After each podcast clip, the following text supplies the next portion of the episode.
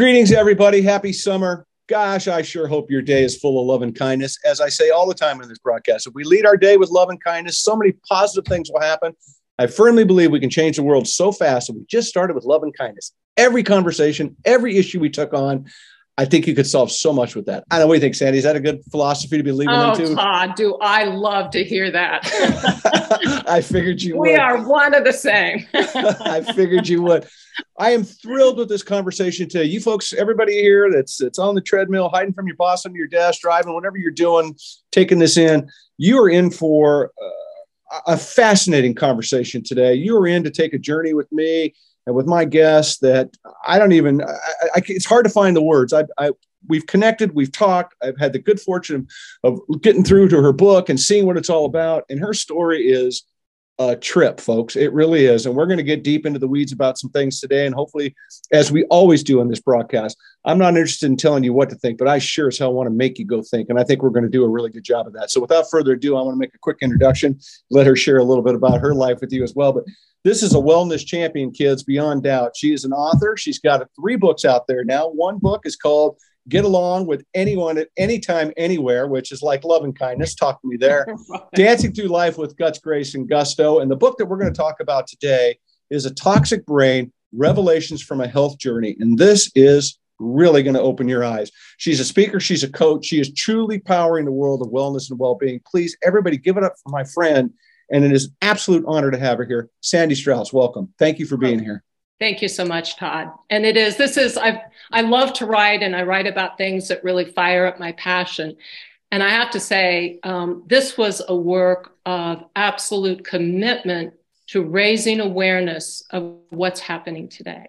Yeah. Um, this is, this is, it, this is unlike, I mean, I've heard you on other pods podcast and, and, I've had the good fortune to look at this book. I've spent time talking. I mean, you and I just BS for 30 minutes before we even started anything, catching up and talking. And not only is this story so powerful, but the way you the way you tell it and the the why of how you tell it. And I think that's an important thing to think about in this the why. Why are you telling this story? When we frame this up, and we draw everybody into this, I think, like I said, people are going to be blown away. But before I go into my 5,911 questions that I have and get down this trail, would you mind just kind of introduce yourself a little bit? Because you've got a background in the produce trade. You've been around. I this, do. You, know, you have I, some I, stories to share. Oh, I have many stories to share. and I so love please. my time with the produce industry.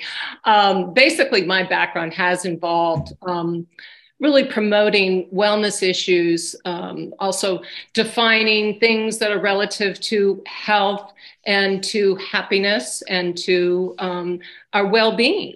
And so, um, so yes, produce was a big part of my life for about 10 years.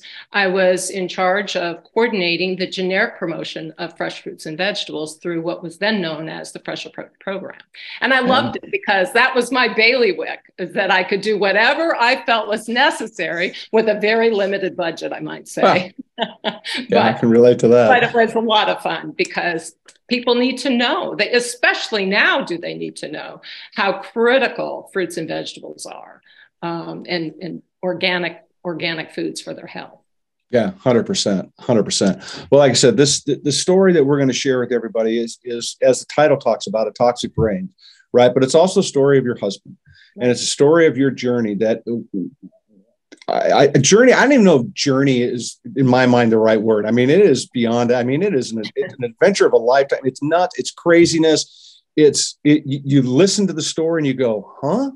Why? How's this? How's that? So, with that being said, I'm going to dive into the book. Obviously, we want to talk about it, but I, I want to throw a few things out there to get people kind of wrapped around this conversation if we can. And one of the things I thought to open up with the question to, to, to, really get this ball rolling is, is what's the focus of conventional medicine today in America?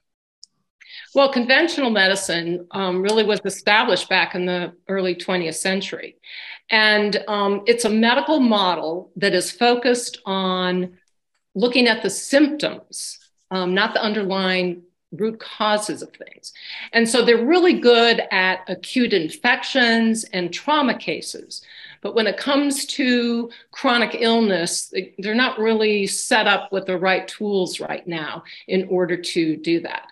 Um, but it really focuses then on treating symptoms. And right. so people can have a medication. And it's usually based on medications or surgeries. That's kind of the model that they use. Right. And, um, so that is so what we're dealing with now. Are um, it's conventional medicine is using 20th century tools for 21st century chronic illnesses. Wow. And, and what I found out through this is that we need to uncover the root cause in order to heal. Because otherwise, you're just throwing pills, as they did at my husband. I guess I should should I back it up a little in terms of yeah, we can. I, yeah, I mean, it doesn't. Uh, you say whatever the hell you want to say, girl. I'm here just to listen and to support and to throw my questions. But yeah, I mean, I, one of the well, questions this, I go ahead. This, the story had so many different pieces to it, and so I'll back, up, uh, uh, I'll back up and saying, um, at 59, my husband, as far as I knew, was in perfect health. He, in fact, he had only gone to a doctor about six months before, and he got a clean bill of health, and so that was fine. But one morning, I awoke to find him with tremors, just shaking. He his behavior he was always was very grounded. Well, he was like in a different dimension. He had um, an oozy rash all over his body. Um, he he had difficulty opening his eyes, and so there were all these symptoms that I had never seen before. Right. And so went to the doctor and said, "Oh, you're going to have to go to the hospital." So we went to the hospital. He was, um, you know, reviewed with all the conventional tools of MRIs and um, CAT scans and blood work, and you know, nothing was revealed. And I go, "Well, wait a minute. This, there's something obviously going on here because he was definitely dealing with some behavior issues that I had never noticed at all before. And we were married for 30 years. I mean, you know, a long time. You kind of you kind of figured it out by then. Kind of had known this was this was unusual. So um so it took a year to just going to specialist after specialist trying to find what, what's going on and no one could determine they kind of honed in on the psychiatric issues the behavior issues but i said that doesn't you know, it doesn't include why he can't open his eyes or why he's got this rash or what's he, he had these weird abdominal thrusts. You know, all of a sudden you go like, I go, what's that? And no one could explain or put it all together. Right. So, um, fortunately, this, I have to say, uh, was met with some really I think, divine interventions at times, but um, was led to a functional practitioner. He was a he was actually um, an internist, but he was uh, very intrigued and had been doing a lot of research on toxicity, particularly biotoxins. And it was there that they found that my husband was genetically vulnerable. As it turns out, 25% of the population have poor detoxifying genes. And what this means is when you get environmental exposures, um, you're not able to easily detoxify them. Your body just is compromised in doing that. So what happens is they continue to build and build and build. And so that's probably what happened is a toxic body burden just like all of a sudden manifests as my body can't do anything more. Um, but it did demonstrate that toxicity was at the core. Wow. Um, because these functional tests are biomarkers that are linked to inflammation and that's what was going on was tremendous in- neural inflammation that was causing all these strange behaviors. But how many was, go ahead. No, well, that wasn't confirmed. That wasn't ever confirmed in convention. Right. Well and, and so when you started and you started to see these changes, how many different directions did conventional medicine take you? I mean, 10, 20? Oh man, I lost count. Um, I mean, because it was meant because it was mental, right? They're like, oh, he's got psychiatric, yeah. gastroenterology, gerontology, internist, neurology. Um, we went through a lot, and then we repeated them because we went into um, prestigious hospital repeated the same te- test, the spinal taps, the, you know, everything else. Um, and nothing was revealed. So this, this was the key is when nothing is revealed, they oftentimes think, well, must be oh. psychiatric. Right. Or it's, you know, psychological or something. I said, no, you know, this is not one of those cases. I know that may be something, but it, it definitely was linked to underlying causes which were not being properly evaluated. Yeah. And when That's... I brought up, when, when I finally learned that we are dealing with um, biotoxins, Lyme disease, mold, um, and then he also was tested for heavy metals. And he was, again, very high in lead, very high in um, mercury, and some of these other, you know, heavy metals, toxic metals.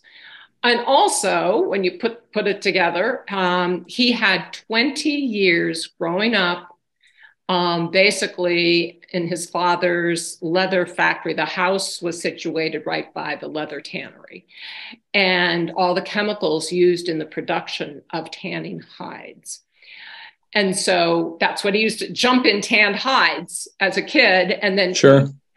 this ongoing exposure to chemicals, to toxic metals, to um, the mold that you, you know most people don't know that there's a lot of mold that could be hiding in their houses or Absolutely. that they got, they got bit by a tick that's a whole nother thing lyme disease is is challenging to diagnose and, and treat so. so how long was this i mean how long was this this journey and, and i mean this was not two months this was oh, how no. many years on 12 12 years not 12 years seeking specifically answers. We really, so what happened is while I got answers about the biotoxins the first uh, little over a year, and I was okay, clear, totally made sense because he was manifesting the, the symptoms that I outline in my book. Okay, it, that it was there. It was it was like it made sense. I didn't like the fact that it was what it was, but at least it made sense. And and then he continued to be tested. See, conventional didn't accept functional. They didn't accept. Right. And so they kept denying. They kept putting him on, um, you know, medications that weren't getting. They they had him on so many different chemical cocktails, and you know he had probably polytoxicity, which is a combination of all these toxic sources and interactions of drugs and everything else happening. But so um, he was admitted to a state mental institution as long result of he hipped me out of his care. I mean, it was really a bad situation. Lost lost his rational thinking right. and um, hipped me out of his care and took away my power of attorney. So I was not able to to serve in any capacity. I was actually legally blocked from doing that. But anyway, when I finally got guardianship of him, um, the doctors then would talk to me and um, they said, you know, we've done all these tests and we we just believe you're dealing with psychiatric issues here. We're going to try more combinations of drugs and he'll be back to you. And I go, you don't understand. Yeah. uh, at that point, I had learned about the detoxification protocols and other things that he should have been doing. They did not allow those things in the hospital and he was there for six months so um, and that was that was what i met with was a lot of resistance um, because they're not trained i mean the, basically their um, conventional medicine is trained a certain way they're trained to look at symptoms and come up with diagnosis based on them but um, they're not trained to look at what's underlying that and so right. it was sort of like well we don't understand that so we're going by our our model here.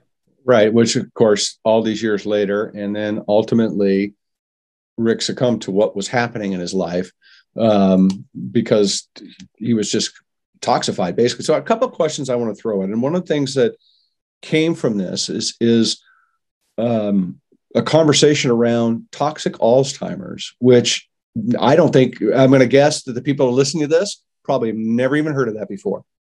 Um, it is legitimately real. It's out there. It's a part of this conversation. It's something that I, I didn't understand or know. It's like, holy crap. So going to throw a two part out there. You know, let's talk a little bit about what a toxin, but what is toxic Alzheimer's, if you wouldn't mind, just to kind of give everybody a little bit of the frame up of where you kind of ended in all this. Well, um, it, again, there, this whole journey was putting together puzzle pieces. Yeah. And so he was diagnosed his last year with Lewy body dementia. Right. And Lewy body dementia, um, they didn't really know much about it. In fact, I'm surprised that no one really thought much about this. Um, so then I was, I was okay. Okay, so that's what he had. That was the diagnosis. I know it was caused by toxicity and other root causes, and it manifested as Lewy body dementia. But then, while I was writing this book, I was I heard a podcast. I'd never listened to this podcast before, and again, divine. Um, and there was Dr. Dale Bredesen, the author of The End of Alzheimer's and other um, books. He's a brilliant brain researcher.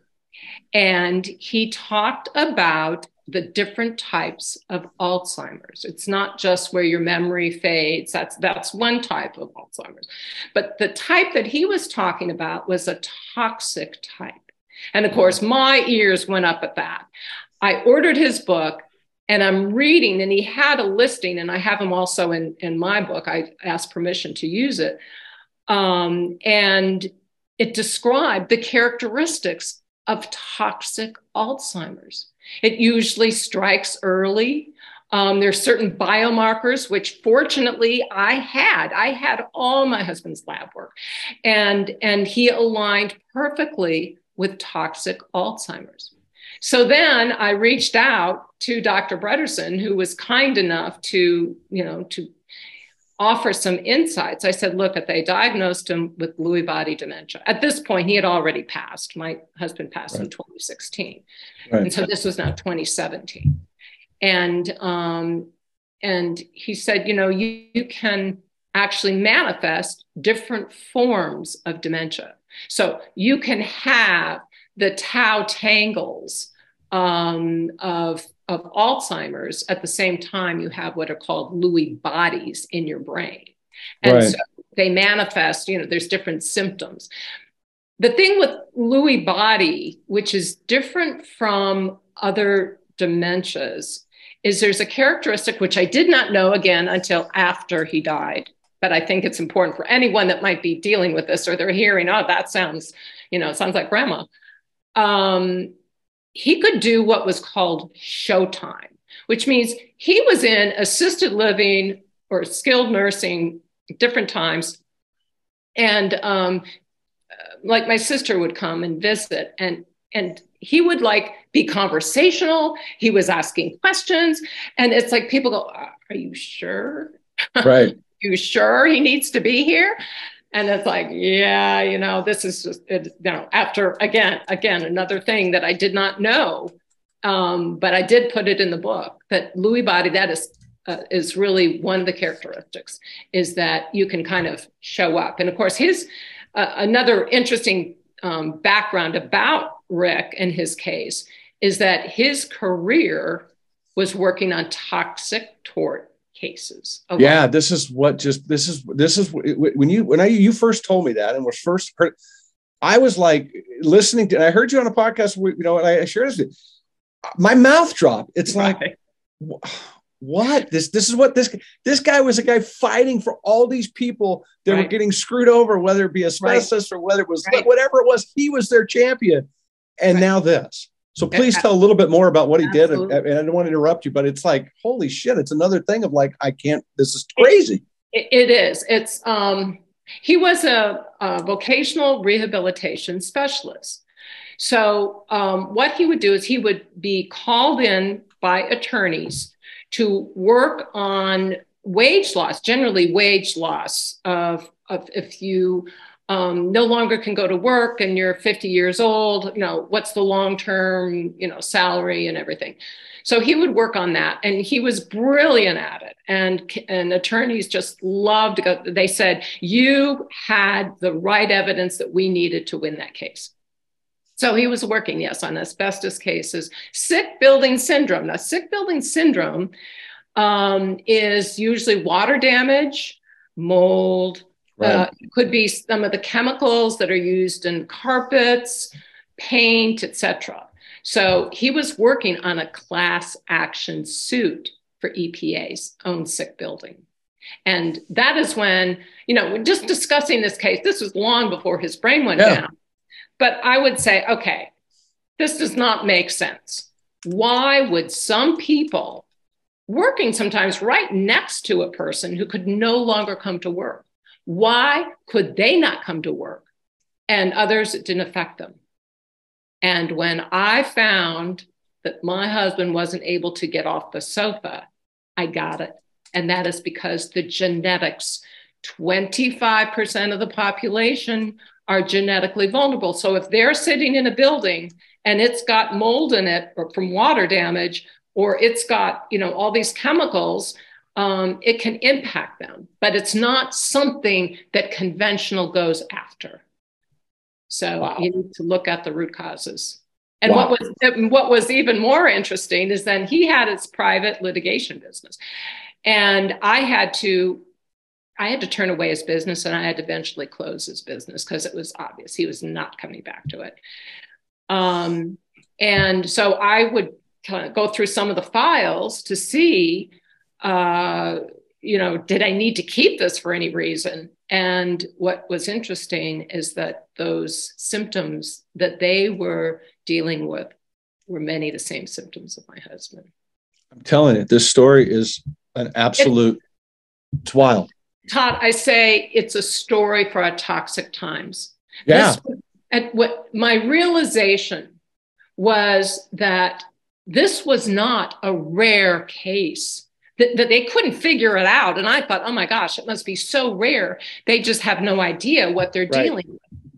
But in fact, when I, once I got toxicity, I understood that. And then I'm looking in the neurology offices and I'm looking at the hospital hallways and all those people and I'm going, whoa, I wonder if they might actually be dealing with this. Yeah in fact, there was an interesting experience when he was um, he was hospitalized and he was sharing a room, and um, my uh, someone that had just shown up telling me about the possibility of toxicity in causing these problems. When you hear about, they don't really know what might be the the reason for this. A lot of times, it is these root causes that aren't being explored, with toxicity being one. So. Um, uh, I was reading this book, um, which was written by Dr. Shoemaker, and, um, called Desperation Medicine. And they were describing these similar, you know, symptoms and experiences. And when he said, if you've been diagnosed with an autoimmune issue, if you've been, you know, had depression, if you have anxiety, a lot of these cases are actually linked to toxicity. Yeah. At that point, this roommate opened the curtain between us and he said, I've been here getting my brain zapped off and on for 10 years. I live in a house with mold. You know, I wonder if this is my case. Yeah. I, it's it's it's overwhelming to hear this because as I experienced in the journey of, of, of connecting with you and getting a part of this, people just don't get it. They don't know. And it's not that they don't, I shouldn't say don't get it because that's mean, but they just don't know. They just don't, uh, it, it, it's, it, they're not put in a position in a lot of ways. And you've described it so eloquently, and I can relate to it in my own life with my son. Um, they just, they, they go, they go where they know to go and they stay in the lane that they're told to stay in through conventional medicine and they're stuck in that lane and that's as far as they go you know i think about this with my son my son was sick when he was 17 and he was diagnosed with brain cancer. You know, it's it's kind of a, a shocking experience as a parent at that age, at any age, but it's a pretty shocking conversation to have. We took him to a, to to a hospital here in California, and they worked with them, and they said that the symptoms that he was showing are not in relation to what the brain cancer is. They said he was faking it. Literally said oh. that the ah. symptoms he had that he was oh. faking. No, I can't bullshit. I cannot oh. bullshit that story.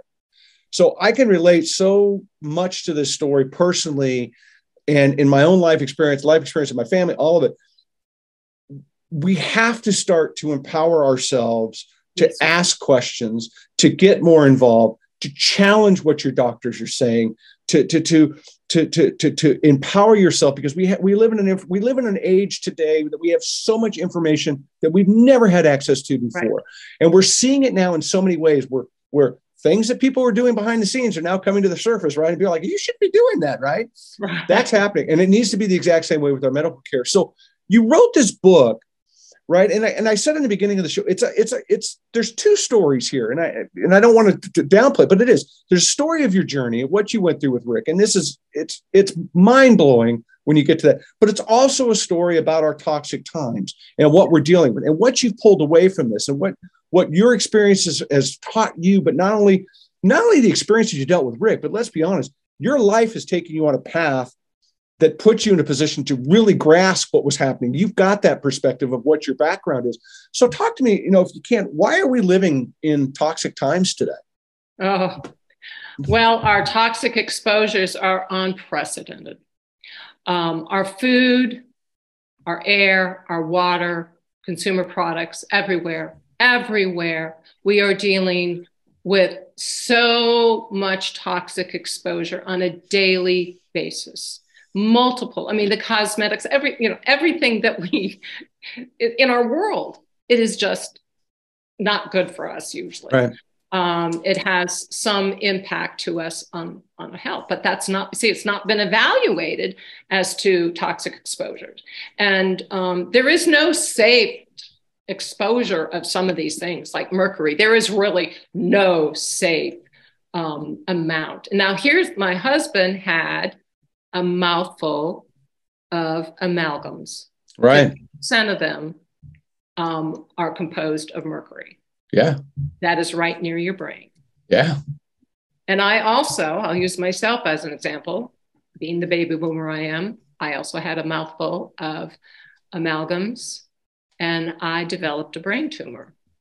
And it was noted around the same time I was dealing with my husband. My mom was dealing with you know, I was dealing with her and caregiving with her and her Alzheimer's and colon cancer and everything else. And then they diagnosed me. It's like, whoa. But you know, you talked about your son. Can't I had a dinner party and there were there were actually, I think seven of us at the table, and four of us had or dealing with a brain tumor. So something is going on you know and that also you know there's there's a lot of exposure now to things um, that can affect you know affect our brains. And that's why we do have to be very proactive. You know i can't just sit there and hold my cell phone to my ear anymore. Um, you know so uh, it, it's it's amazing to me and, and to, to come back around on what i shared about my son you know it was amazing when i found different doctors and said this is what we're dealing with and they're like okay great well get back. This was back. We flew. We went to Boston to Boston's uh, to deal with with back there with the doctors. And when we talked to them, they're like, "Okay, well, we'll see him on December twentieth or whatever it was." Great. How long's the appointment? Oh, there's no appointment. He's coming back from surgery. We got to get this out of his brain. I mean, this is what's causing everything. So wow. you get this difference of opinions, wow. and I think that's what's really I, my point that I want to make. And I think you illustrated beautifully. Don't be stuck with what they tell you and no. get involved and be a part of it. Because when you talk about toxicity, right, it, you clearly talk about you know our immune system and what it's doing to us and how our immune systems are under attack because of this and we don't recognize it. So no. i mean talk about that a little bit when it comes to the immune system and toxicity because it's a big part of what you talk about and it's it's Tox- incredibly powerful. Toxicity flares inflammation and, and then the inflammation causes a lot of dysregulation of the immune system. So you've got your body that's very unbalanced then trying to fight off you know various toxins various you know pathogens different things that are invading the body and it can't do the job. And right. that's why so many people now are being um, diagnosed with an autoimmune disorder. Now one of the initially the biotoxin researcher diagnosed my husband with toxic encephalopathy. I said okay what would you call this based on these biomarkers? He said toxic encephalopathy. But there's a lot of other things and this is again back to his background of these cases in the 1980s that started coming up like fibromyalgia and chronic right. fatigue syndrome and you know these these weird things that we had not heard about before And now they've just skyrocketed in terms of the statistics because it, they're, they're really, if you think of it as like um, inflammatory, just inflammatory illnesses with different manifestations. So, um, you know, MS has a little different manifestation than, you know, lupus or something, but there's a lot of similarities. Um, but yeah, the immune systems are being attacked. And that's really what happened in Rick's case is that um, the well, of course, we have the gut brain and the autoimmune issues, and then that caused a neuroinflammation, which ended up in a brain disorder.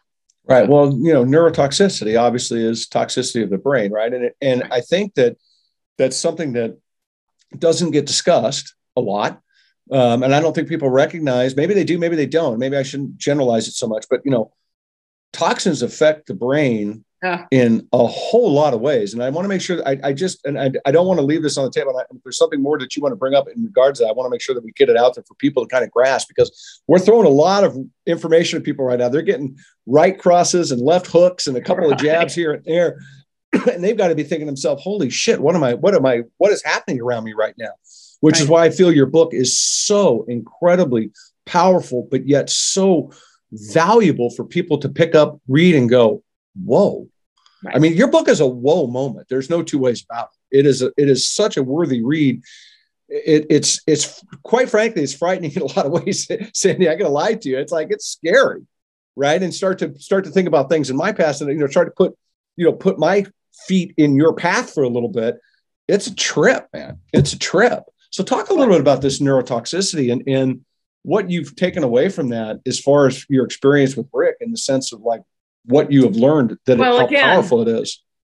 Ne- neurotoxic is really uh, neurotoxicity is toxic assault of the brain, and um, the challenge is it again. It's not often viewed. It's not often thought about, um, and I found I found something after my again while writing my book. It was too late, but it it really talked about how um, these things are not well assessed. Again, if you're assessing and you can look at the brain from a different perspective than just relying on the conventional methods. Now, there, there is um, a lot of new research and a lot of new things that have come up so that people can look at the brain and they just have to be able to, you know, order some of these tests. Um, a volumetric um, MRI is different from a regular MRI and it can right. show shrinkage, it can show different parts of the brain that are being affected. Um, but neurotoxicity, yeah, with all of our toxic exposure, you know, it, it, it's linked, neurotoxicity is linked to depression. It's linked to, you know, any really mental health issues. And because it gets back to the gut and the brain. And and there's such a connection there. And I know that you've talked about this on on uh, earlier shows but the microbiome and all we just it's just we have to look at it all. So um you know the neurotoxicity is causing so many problems. It can manifest in any again any number of symptoms. And so they might be so a doctor might diagnose oh they've got ms when in fact they're not looking at what caused the ms it, right. and and actually with ms um, mold can show as unidentified, what's called unidentified bright objects in the brain on an MRI. And I had an MRI and I had them in my brain.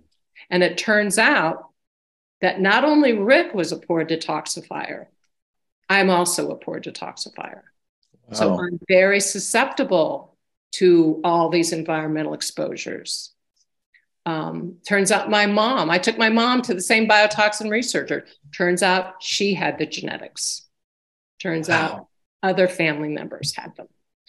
So we have to know, and this is something that we're not really looking at. We got to look at what's our susceptibility to these things. Right. And we don't, you know, genetic testing is, it it's, can be val- very valuable. Um, but it shows if you're prone. I did not know. I wouldn't have known that I was prone to this. But I also, um, once I found out we were dealing with mold, I tested for, you know, mold in the house. And sure enough, it was down in the basement where my husband had an office. And we had a little water seep in, you know, during heavy rains or something. Sure, Never, whatever, right. There was nothing in the closet that mattered. So we didn't deal with it. But sure enough, that was building up and building up and causing inflammation along coupled with all the other exposures he had um, and then, of course, it was building up. You know, I had the same thing. I was living in a house with mold, and I had the same system. Not, he had the most extreme vulnerability. Mine isn't that extreme, but it still makes me in that 25%. So, again, really? people don't know. This calls for really looking at there's some very simple tests. These tests are not that difficult, they just need to be ordered. Right. Um, a heavy metals test can tell you what are you dealing with. And it turns out I went through I went through all this functional testing myself and it turns out I was high in lead. High in lead. I was high in some other things. And so I had to detoxify. I learned about the importance of detoxification. And of course, this is not something that conventional is really addressing. You need to detoxify. But we yeah. really are living in a time with too much environmental exposure. And if, you know, our bodies are building up too many toxins, and it's called a body burden. It's called your toxic body burden. No doubt. And, and then it, your body just can't. It just can't operate. Everything it goes out of balance. So unbelievable. Well, I, want to get into functional medicine a little bit because I'm a big believer that it is, quite frankly, should be covered by every insurance company. It should be a part of our, the American medical plan. I think Western medicine. I think modern medicine love it nothing against it i get it i understand what they are and it's, it's a big business now and it's, it's kind of a crazy business to dissect but functional medicine is also really important and you think about what you know let thy food you know let thy food be, be thy medicine and thy medicine be thy food right there's a reason why that somebody said that thousands right. of years right. ago kids right Genius. I mean, kind of yeah right they figured it out so you know when i think about functional medicine and, and I started researching this, and you shared some stuff with me, and I extracted something out that somebody said that you had shared with me that there's 370 illnesses directly related to deficiencies just in calcium. Right. so think right. about that, right? That's not right. 370 illnesses directly right. related to a deficiency just in calcium. Right. And I think we've seen it through the pandemic with vitamin D and some of these other things that we're talked about. So with that being said, let's get into this functional medicine thing because I, I just you you it has to be a part of the conversation in our health system today. It has to be a part of what parents talk to their pediatricians about. It has to be a part of what we teach kids in school, why food is important, why taking care of themselves, why, you know, we need to start dealing with this, folks. We just can't keep Absolutely. burying this, right? So, how important is food in all of this? And how is it important? And even in relationship to what Rick went through? Well, um, food question. is critical. It is absolutely critical. And yet it's look at what people are eating. We're eating so many edible food like substances. Yeah. Um, and that's not going to nourish our bodies. We need 90 nutrients daily. We need 60 minerals. We need 16 vitamins. We need 12 amino acids. We need two fatty acids. We need all of that. And our food simply can't doesn't do it anymore because it's not for one thing of course as you know with the the produce today it's um it, it the soil has just been deteriorated Depleted. Yeah. and um, doesn't have the nutrients in the soil to uptake those wonderful um, nutrients into the into the fruit or vegetable and so we're dealing with you know crop issues we're dealing with um, people aren't eating people aren't eating enough fruits and vegetables. They're looking at other things. There's obviously a lot of processed foods. People are dealing with convenience and and challenge for time. Um, a lot of them just don't want to take the time to cook fruits and vegetables nope. uh, or healthy you know healthy organic foods. And so they you know they select and there is a lot of you know people running to fast food, and that's not going to provide what their bodies really need. The body was meant to really function and healthy, and yet we've got to supply the right fuel for it. And um, so, definitely eating um, anti-inflammatory foods which you know now we know that fruits and vegetables are so important and i you know just so grateful for my background in promoting them but um, we've, we've got to eat more um, anti-inflammatory foods. And unfortunately so much of uh, there's so much education that's needed in terms of what to select. And i mean even you know i try to stay up on top of things but sometimes you know you you know you may pick i picked up something one time and I go oh wait a minute. No we can't do that. Can't do those artificial sweeteners you know can't do some of the things that are put in the foods. Well look at the one now they just pulled out. They just came out with the art of one of the artificial sweeteners just you know been around for what 20 years? And they're like oh hey guess what? It's bad now kids. Yeah. it's the same thing they do with pesticides. They're right. good right? They're great and everybody loves them and they talk all about them until they're not like, oh, yeah, that's not good for you anymore. We're all guinea pigs here. We've seen it through the vaccine. We've seen it all the time with our food. We see with all the different things that are happening. Uh, you know, we were chatting about this earlier. You know, gene editing food is now coming, right? There, hey, we're all going to be guinea pigs on that, and so is the planet with things like that. We have to really get back to Mother Nature and all, yeah, and always because we've gotten so far you know when we look at when did our health system start when did our health start to deteriorate? Now i was just a little while ago looking at um, a photo from the 70s people on the beach. There was no obesity. Mm-hmm. and now the obesity rate is i think about two-thirds it's about yeah. two-thirds of the population yeah. And, and that's a lot of the biochemical reactions and how all of this toxic and other inflammatory things are causing our bodies to um, to not function the way that they're designed. Yeah. And, um, and so yes, but food is so critical, and we need to to to really select the foods that are going to also support our brain. Um, we need to understand the importance of fat in our diet, and again, mm-hmm. that was when I was working at the Fruit and Vegetable Association, you know, that was during the whole, you know, the new dietary guidelines and and they had, you know, different different things about, you know, try to eat low fat and whatever. Now it's been shown for your brain, especially, we need fat in our brain. Um, and and not to be concerned with some of the things that we have been concerned with in the past. 100%. Yeah, you know, it's interesting. Uh, one of the things that that I extracted are some of the stuff that you've sent. We've gone back and forth with, and I love what this what was said. It says the body will heal itself. This is what natural medicine, homeopathic yes. medicine, functional medicine believe. The body has some kind of spiritual or divine intelligence to heal. Yes. And if we feed it what it needs every yeah. single day. So when you think about functional medicine, which is to your point, vitamins, minerals, it's in, and it's also getting to the root cause. It's not it's not you know right. you have you have a you have a you know a runny nose. Well why? Oh you have a cold. That's more than that. Maybe it's you know it's digging deeper into understanding. So how important was was and i want to make sure that we covered i want to hopefully we people extracted a little bit about what functional medicine is based on what we said. I don't want to leave you know but i'm sure people are pretty hip to it now in some way but how well, important I, I, was go ahead.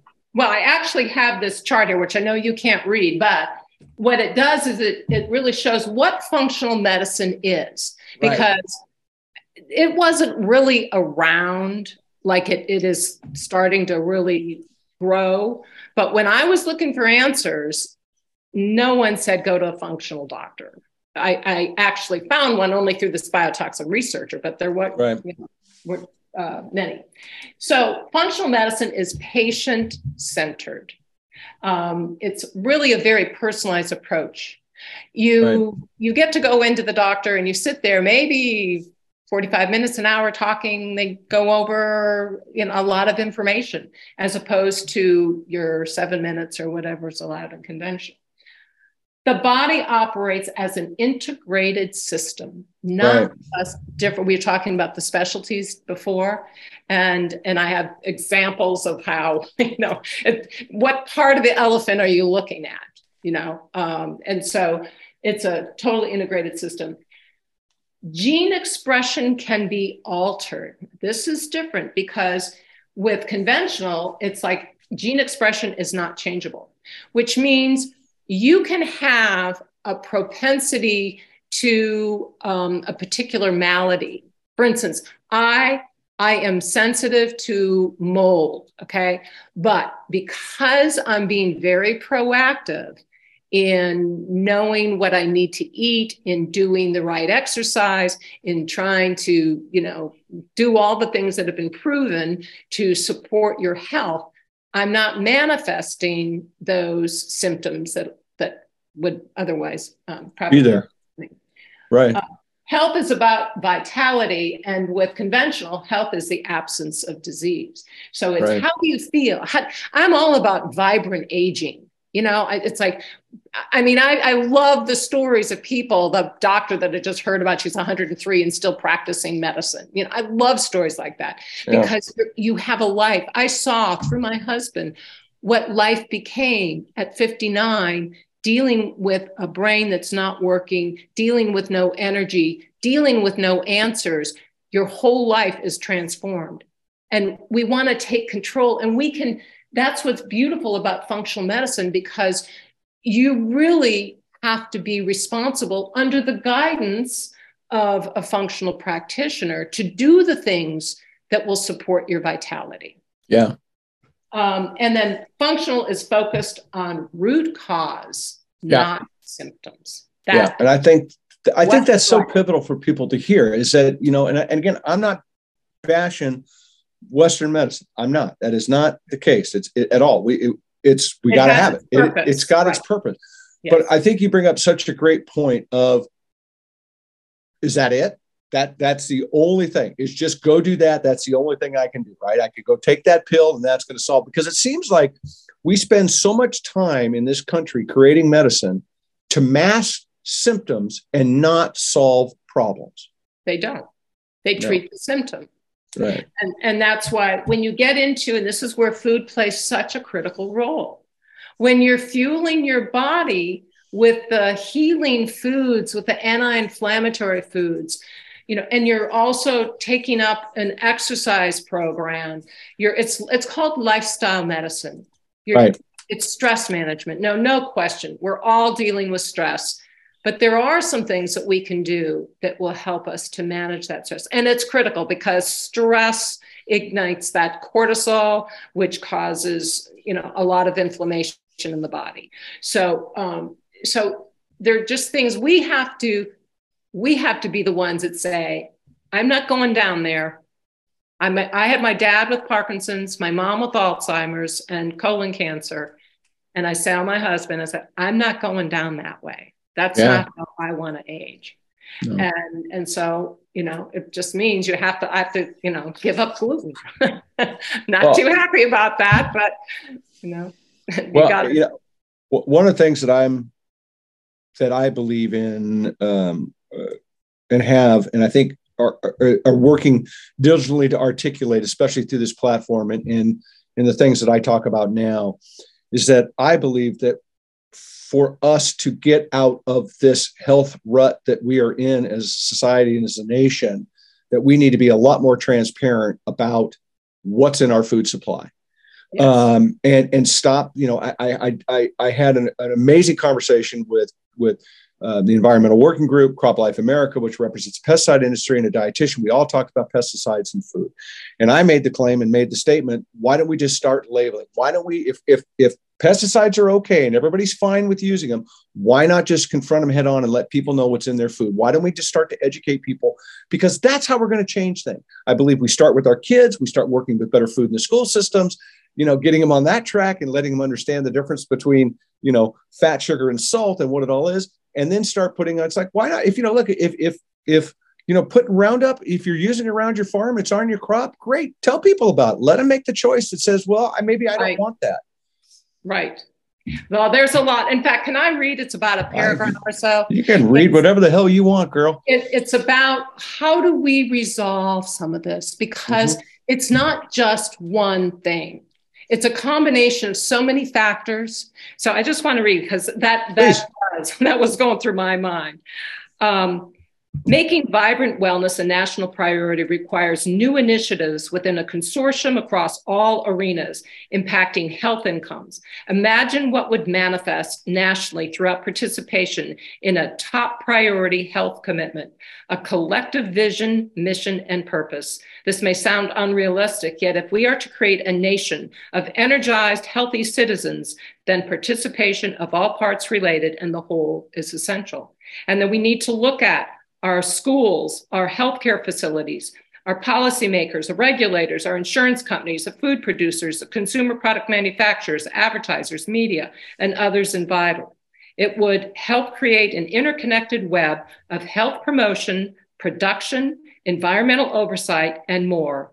It would promote and provide the healthiest of foods available at home, in restaurants, hospitals, and other institutions offer environmentally safe products and systems to protect the environment, provide revolutionary healing modalities, promote inspiring messaging regarding positive lifestyle choices, and more.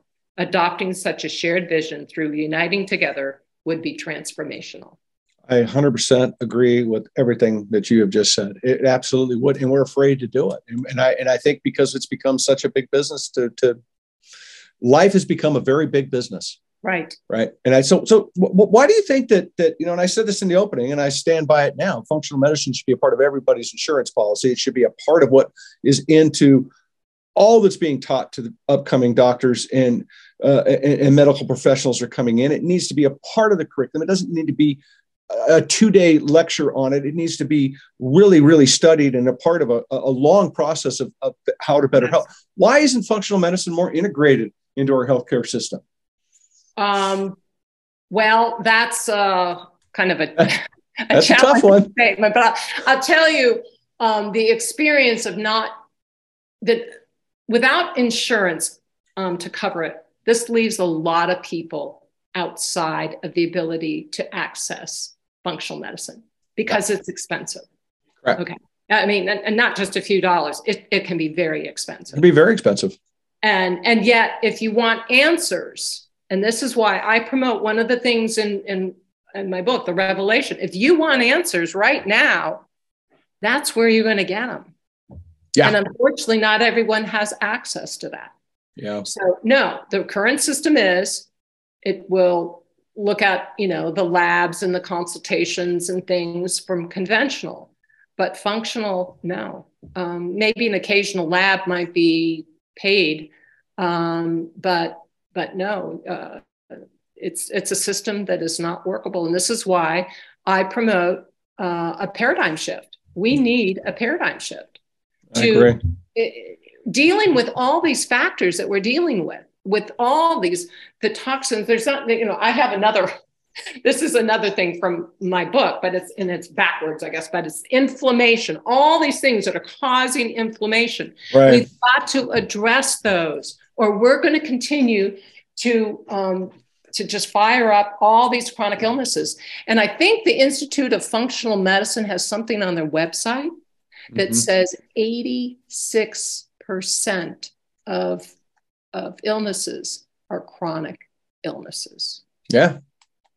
And and if we're not addressing those from root cause, we're just perpetuating a system along. that's not going to really heal. Well, I, I, think the system wants it to be perpetuated. I think the system has become, again, it's become very big business. I mean, you have how many insurance companies own how many hospitals? How many hospitals own, you know, how many of those insurance companies own all the laboratories? Where does big pharma play into it? It's, it, you know, say what you want. It's a freaking racket right and we're all the guinea pigs in this racket and it's because it's because people are just accept you know I hate to say it, but a lot of times we're sheep looking for a shepherd out there. And I think it's really dangerous when it comes to our health. I think it's dangerous when it comes to our food.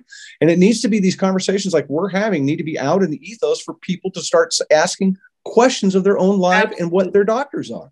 And there's a, a quote that I have in my book but um, it, it really talks about at no other time have we had to be so proactive in our education.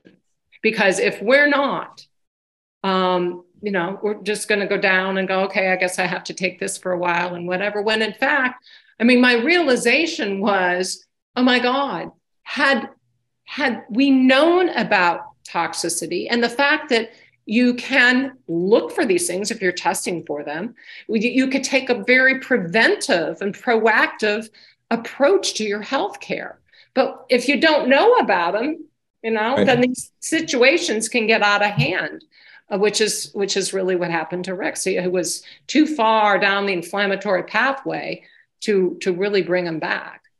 Yeah, um, and I and and your point about the cost, it's it's it's crazy. It is what it is. I mean, it, and, and it's unfortunate, but it is incredibly expensive. When you think about communities that are already underserved, you think about communities that have high rates of diabetes because of, of what's in the bodega. You have high rates of heart disease. You have high rates of a lot of different issues, all of which aren't even being talked about inside those communities as ways to heal. As if you did this, you might not be able to have to take that any longer. We need to switch it. That integration needs to come. And what's frightening to me when I got into Alzheimer's, I got into toxic Alzheimer's and what Rick went through in your journey and what you went through, Alzheimer's and related dementia costs could hit $2 trillion Absolutely. by 2030. Absolutely. Trillion. That's it's, not a B. That's not an M. That's a T. And and I look at I know the case where I was dealing with, and thank thank goodness I had purchased. We had purchased long term care insurance, eighteen months or so. Oh my God, you'd have down. been buried. Absolutely, because the cost. And I mean, when you know, at first I I had him home for about a about a year, and then um, a number of things happened, and his brain went. You know, he went in a whole different cycle, and he had to be um, you know, he had to be in assisted living and then he had to be in memory care and then he was in skilled nursing care. And I mean, it's ungodly expensive. And that, okay, I'm going to bring up another thing, which was another revelation through our healthcare facilities. Look at what they're serving on trays. Yeah. Well, no, it, it, it's, um, I, I, it's almost like there's there's so much to know, but when you see it there on a tray and you see, oh my gosh, that's not going to be very healing for them. But yeah. um, you know, but that's that's well, what they're getting offered. Industrial food for industrial medicine, right? Uh, yes, and a lot of a lot of people should not have now. I mean, the gluten is causing a lot of problems, uh, largely because of GMOs, and yeah. um, and so that is firing up inflammation and and by again making some dietary changes sometimes we just have to bite the bullet and we have to get off things that we really love to enjoy but you know you got to say what you know i want i want to be healthy i want to be vibrant or i'm going to have this croissant today yeah but but to that point and i'm going to bang this drum the reason why we, we, we go okay i'm going to eat that is because our kids are brought up on sugar salt and fat that's where their palate is carved Yes. Right. And and that's where the, the rubber meets the road. That's where the problem starts is that, you know, get them while they're young, make it appealing. It's no different than smoking. It's no different than anything else. Get them while they're young. And we got them when they get, you know, let's get them until they can't, you know, until we can't get them anymore. Right. Right. And it's dangerous. And I think that food is such an important part of all this and that this change, this embracing of our, you know, uh, uh, uh of, of agriculture and what it can do for us. I mean, you want to fix the climate? Get smart about agriculture. You want to improve people's health? Get smart about agriculture. Right. You want to change people's, you know, you want to change the, the medicine side of things and, and make functional medicine more part or more appealing. Start working with the damn food because so much it, it affects everybody. Food, water, and sun connects us right. all. Right. right, it does. Back to nature. Back yeah. Absolutely. Yeah. it's there's just it's no. so powerful. And, and again, your story your story is just it's amazing. I mean, it just it it it it's it's I don't even know how it, has got me speechless, right? Because I've gone through it with you and I've talked with you multiple times. I've read, I've seen it. I've you know I've heard it. It's it's it's it shouldn't have happened. Let's go with that. Well, it should it shouldn't have happened, but it did. So now right. I learned, and so so actually, again, another piece of was what another thing that I learned was that these a lot of the cognitive decline is now known to be reversible. Right. So that's the good news that came from this. I mean, once he, he was given a dementia diagnosis um, after three and a half years, I kind of resolved myself. Yes, I knew it was caused by Uh, the, the toxicity, but okay, this is what it ended up, and that's what it is. And so I, he continued to do the detoxification, but it's like I, said, okay, I, it, to me, it was irreversible at that point. Right now, what I learned through Dr. Bredesen's research is that patients that have cognitive decline and you know not able to drive and other things they they do the lifestyle medicine.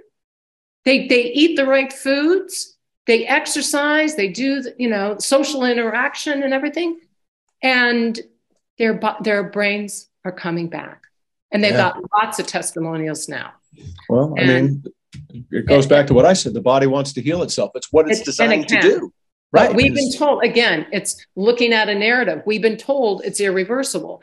And so another, it's a positive message that I come with, and that is they now know that you can reverse it by, by digging down. And by the way, um, there are, there's a recommended test. Again, right now it's a functional test, but wouldn't it be great if that's integrated into um, conventional, into our regular healthcare? And that is something that Dr. Bredesen calls a cognoscopy. So that it's recommended about the age of 45 that you, you know, have an assessment and it, it checks for, you know, um, various things, blood work, and it can include a volumetric MRI. And I, I had one done and it was most enlightening um, to to see like well wait a minute you know i mm, you know kind of make excuses for some of the things. But um, but now they know if if you can take that and they're able to address those particular things. There's, what dr Bredesen says at least at at one point it was 36 different root causes that can contribute to cognitive decline. And um, so if you address those, you don't have to go through the inflammatory pathway. Right. You, you get your health destiny back.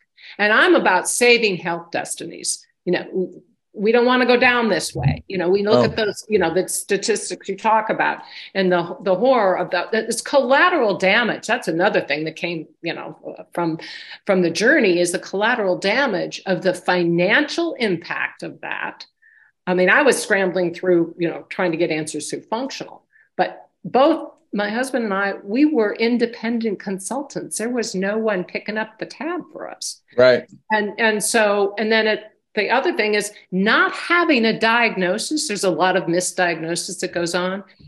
Not having a specific diagnosis, other than for a while, it was like, you know, he had some depression or he had some other things, or, you know, some people thought he was bipolar. And he lost his colleagues, his colleagues, because his behavior became weird.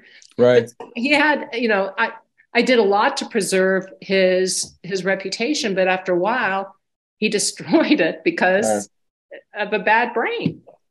So, in all mm-hmm. that, if I, if I had known what I was dealing with, but I didn't know for a long time what I was dealing with, and then it wasn't validated, and that's where Dr. Bredesen's research in his end of Alzheimer's um, it validates the toxic aspect of, of um, toxic Alzheimer's.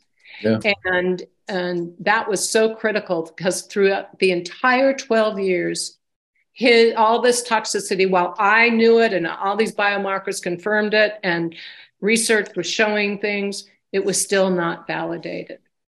And so I was, I was really on my own trying to figure it out.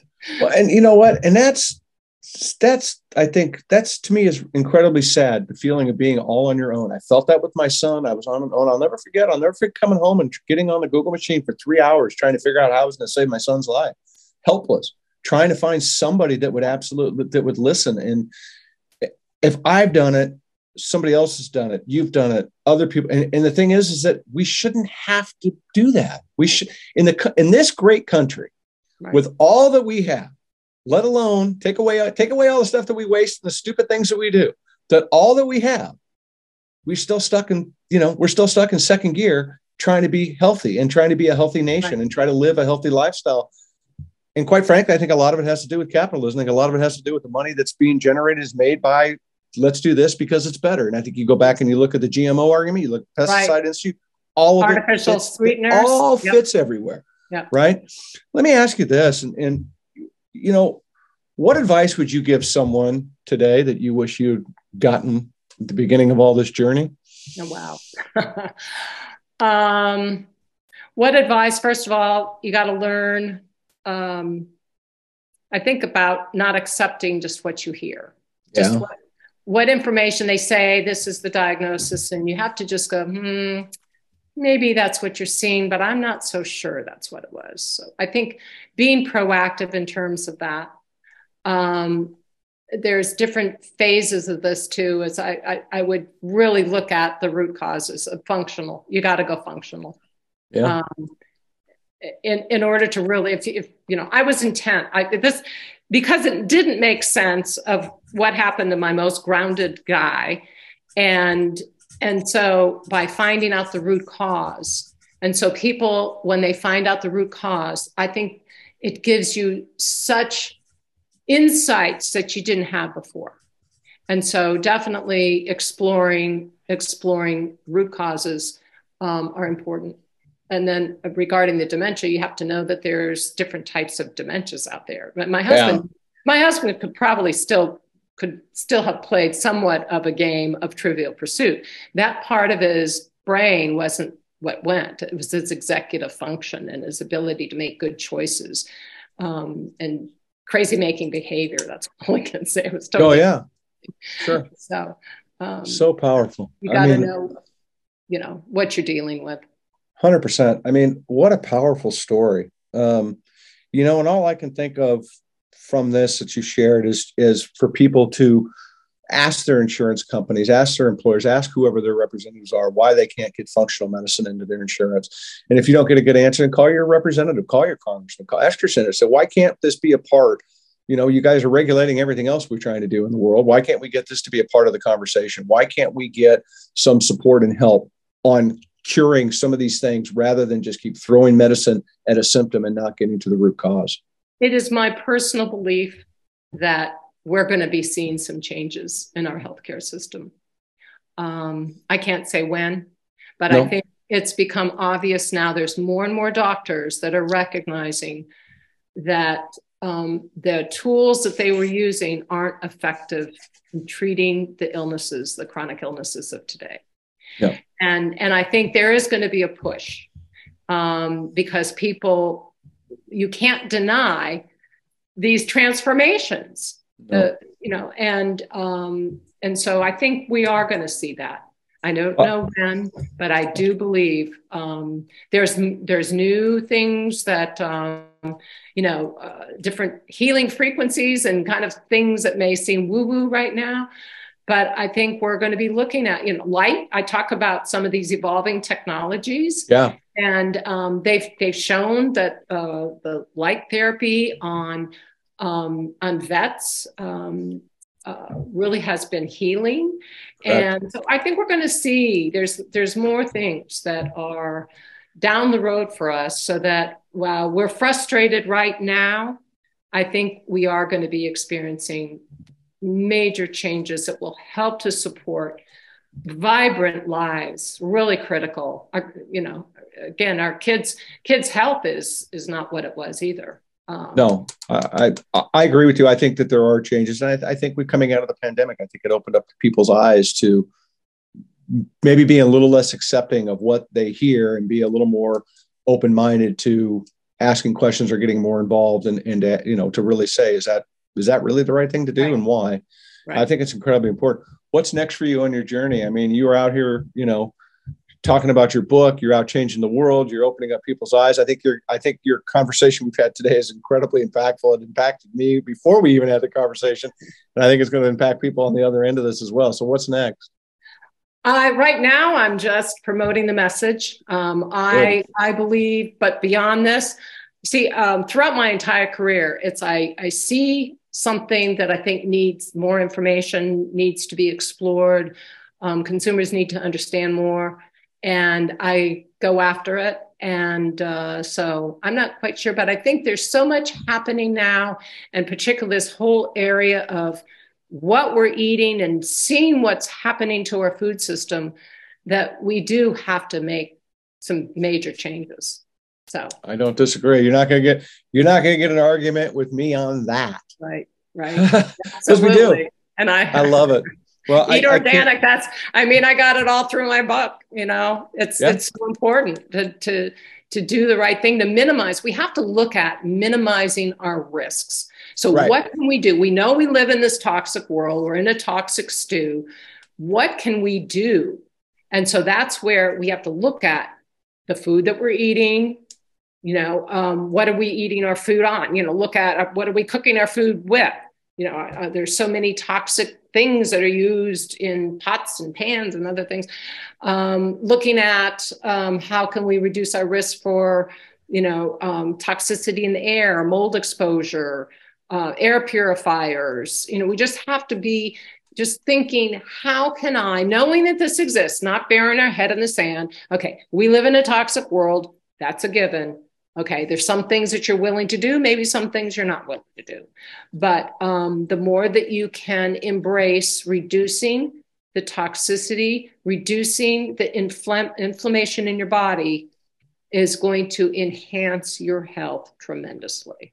100% agree. Yeah, I, it, it's a great a great message for people to take away from all that we've talked about. And I can't recommend your book enough. I hope, you know, a toxic brain revelations from a health journey is a great read. It will it will open your eyes it'll scare you a little bit but the bottom line issue is it's going to make you think and i think that's where we have to start getting these conversations is we've got to start getting people to think about them and how does it relate to their own life and how does it affect me and why does it affect yes. me and should it affect me and should i be concerned and what are the simple things that i can do to make a difference and i think you brilliantly shared that with everybody. You shared from your heart the experience that you went through, which, like you said, is a long, arduous journey that you went through with Rick. It is, it's, it's, it's, again, I'm speechless trying to come up with words for it. It's just, it's an overwhelming experience to sit through that book that you've written. And I hope that people well, thank you. pick it up. And I mean, that's, that was my pay it forward. That was, yeah, that was well, my gift. That's actually Rick's gift because that was his favorite, one of his favorite movies was pay it forward. The idea of something happens, someone gives you something and you pay it forward to someone else. And so this was a collection of kind of the things that I learned, the puzzle pieces that did come together for me. Um, uh, and and to share that so that and I have heard I mean the the wonderful thing is that I have heard from people and they said, Oh my gosh, I did go to a functional doctor. They found this. Right. You know, I'm now feeling better. I'm not in pain. I'm not, you know, it's like, yes, I know. It's, right. you know, so powerful. It is. It is. Awesome. I just, Thank wanna, I just noticed, you know, we switched, we switched computers. I yeah, just, I know. It's good. I know. Got I saw my daughter's name. It's got your daughter's name on it. It's all right. We're, trust me, they're going to know who you are. I'm going to make darn sure that people know who you are through our, our promotion, social media, and everything else. Don't worry about that. That's tiny on the screen. Don't worry about that. That will be fine. But thank you for being here. I really appreciate you. Uh, thank you for being who you are, and thank you for sharing your journey, and thank you for the love you're putting out there in the world, right? Love and kindness, as we opened Absolutely. up the show with, right? You're putting a lot of love out in the world for people, and the thing that you're doing, and I think it's so important that I hope everybody grasps is that you're loving people in the world with this story that you are never, ever going to meet. And I think that's a powerful thing when you give yourself that runway you're trying to heal yourself. You're trying to teach. You're trying to educate. You're trying to share your experiences and giving advice where it needs to be based upon the circumstance that you went through. So it's incredibly powerful. Thank you for what you do. Thank you. Much, much love from me to you. And I just, I love hanging out with you, which I'm going to do after we're done with this and turn the camera off. and then I do just to really appreciate it. Everybody, thank you so much for being here. Pick up this book, open your minds, ask questions. I'm telling you, the power to help yourself is literally inside your brain, and you can do it. And this is a great read to help you walk that path. So, thank you for listening. Thank you for being here. Go inspire somebody today, like Sandy's inspired me to think and change and and and open my mind up to different ideas and what it's going to be. And that's how we're going to change the day, folks. Live, love and kindness is going to help, but Sandy's book's a big part of it too. Trust me. Thanks for being here. Take care, everybody. Thanks, Much love.